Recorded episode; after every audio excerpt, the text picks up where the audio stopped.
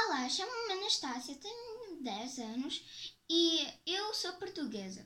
A lenda que eu vou ler agora chama-se O Gigante.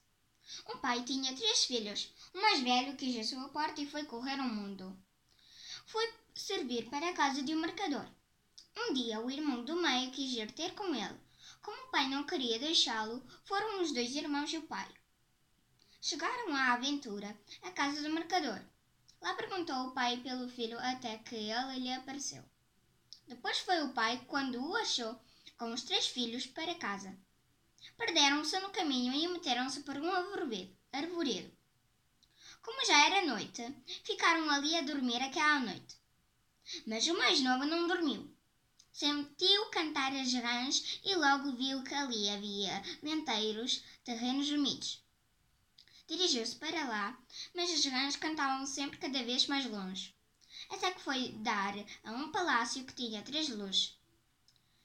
Viu uma menina estar ao pé da janela e ele pediu-lhe um copo de água. Ela deu-lhe e disse se ele era capaz de desencantar e mais as três irmãs e ao pai. Que o seu encanto era um gigante o rapaz voltou para um monte e lá no fundo de uma cova viu estar um gigante a assar um boi.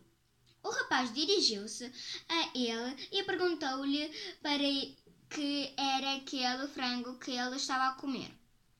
O gigante ficou muito admirado de ele chamar aquilo um frango. O rapaz disse-lhe que costumava comer três daqueles ao jantar.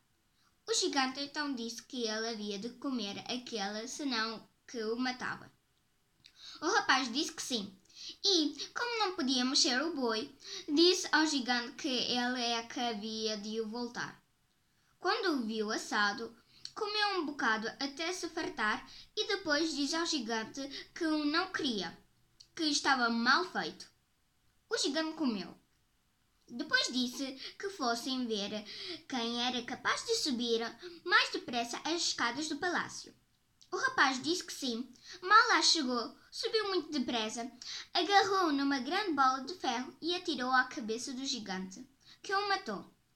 Logo a primeira princesa de se de desencantou. Ela disse que o encanto da segunda era um mocho. O rapaz matou o mocho e a segunda ficou desencantada.